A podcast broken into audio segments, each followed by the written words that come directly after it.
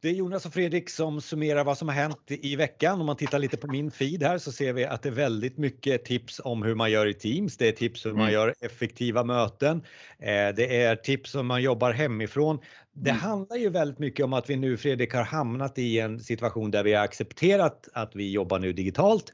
Eh, vi har lite klick kvar fortfarande i de här eh, verktygen som vi har fått oss till och distansarbete har satt sig som ett ämne hos oss.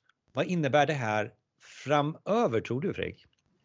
Ja, alltså det är ju jättespännande och det märks ju att, att eh, fler och fler övar på det här hantverket som det faktiskt är. Att, att, eh, att mötas digitalt, att, att eh, bygga team digitalt. Jag fick ju i veckan en, en, en challenge på mig att skapa en, en foam mustasch och skicka in till teamet.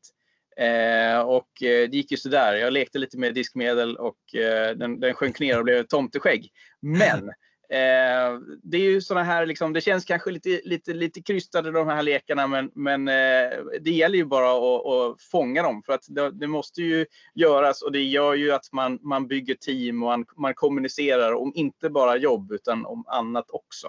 Och jag tror också det kommer mynna ut i att vi kommer ha det digitala som med oss hela tiden i bakhuvudet. Alltså mm. en dag i veckan kanske jag ska jobba hemifrån för att Absolut. när jag gjorde det så ofta där förut så blev jag mer produktiv. Jag kunde göra mycket, mycket mer. Eh, jag blev inte störd, förhoppningsvis inte av barnen då, men, men jag blev inte störd. Jag fick, blev mer produktiv, så varför inte en dag i veckan digitalt?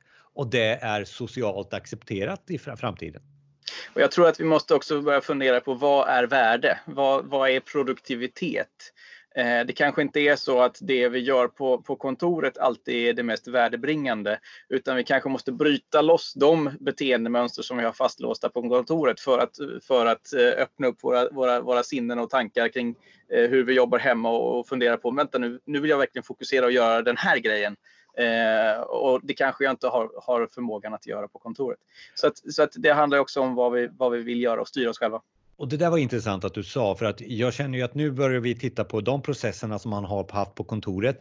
Ja, men vi har ju projekt ihop, ja, då ska vi jobba exakt så digitalt. Det kanske inte ska.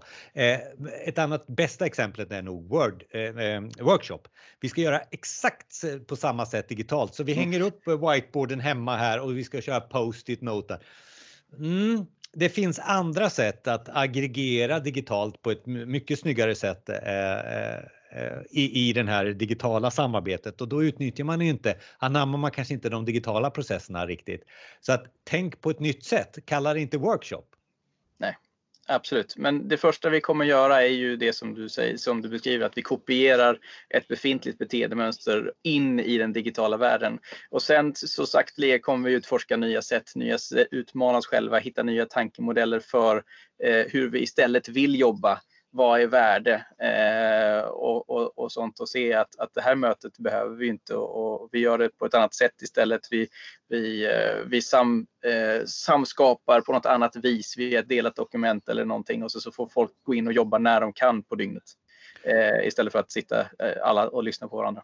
Och jag tror också att vi kommer återkomma till det nästa vecka du och jag och prata om det här med digital kommunikation, alltså hur man eh, pratar digitalt och då pratar jag sociala medier, vilka, vad är det för några kanaler, hur ska man bete sig, eh, mm. är ljudet viktigare än bilden? Jag tror att det är sådana saker också som vi kan dela med oss av eh, erfarenhetsmässigt och även då växla upp vad innebär det här i stor, stora drag? Vad är det för produkter vi kommer leverera framöver?